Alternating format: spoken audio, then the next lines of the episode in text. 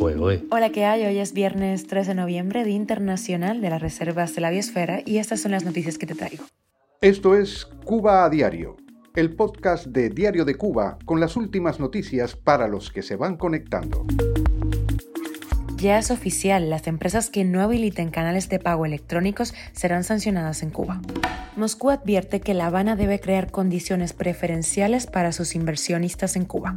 Y la ONU ha condenado el embargo de Estados Unidos contra La Habana con 187 votos a favor.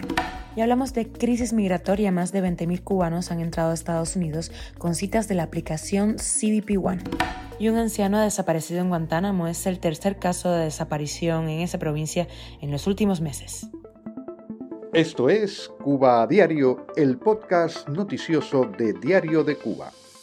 Y el gobierno cubano hizo oficial ayer jueves la norma que obliga a las empresas y comercios estatales y no estatales a operar usando al menos un canal de pago electrónico, decisión que entrará en vigor dentro de un mes y otorga 60 días para su cumplimiento.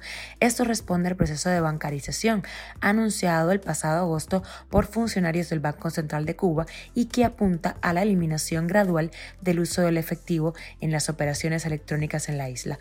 La norma que exime de su cumplimiento solo a las entidades ubicadas en zonas sin acceso a Internet también aplica a artistas, intelectuales y periodistas que estarán obligados a abrir cuentas bancarias fiscalizables en pesos cubanos para emitir y recibir pagos. El que no aplique lo regulado será multado o incluso pueden cerrarle su negocio. Cuba a diario. El viceprimer ministro de Rusia, Dmitry Chernyshchenko, firmó en Moscú un plan de cooperación comercial y económico hasta 2030 con su homólogo de Cuba, Ricardo Cabrizas, en un encuentro en el que salieron a la luz las razones por las cuales eh, las inversiones de Rusia pues, no están avanzando en Cuba. El funcionario del Kremlin dejó claro que La Habana no ha ofrecido las condiciones que Moscú espera y que para el desarrollo de estas relaciones económicas bilaterales debe el gobierno cubano ofrecer condiciones preferenciales para los inversionistas rusos que inviertan en la economía cubana. Este plan de cooperación contempla envíos de petróleo de Rusia a Cuba. Y la Asamblea General de la ONU aprobó este jueves por 187 votos a favor la resolución para exigir el fin del embargo económico y comercial estadounidense contra Cuba que La Habana presenta cada año desde 1992 ante ese organismo. Solamente Estados Unidos e Israel votaron en contra, mientras que Ucrania se obstuvo en, este, en esta votación.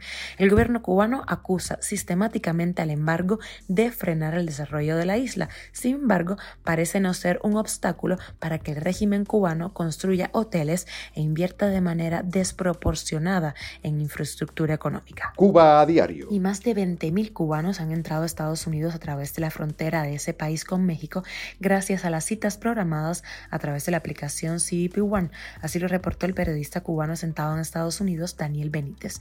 43.000 migrantes, entre ellos cubanos, han aplicado desde Colombia el programa de movilidad segura de Estados Unidos.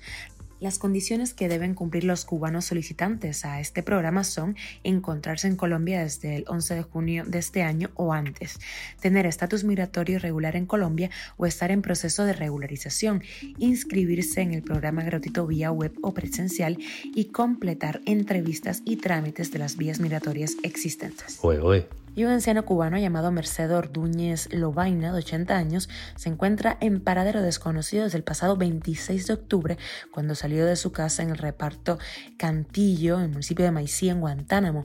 Así lo informa Diario de Cuba su hija Mercedes Lobaina.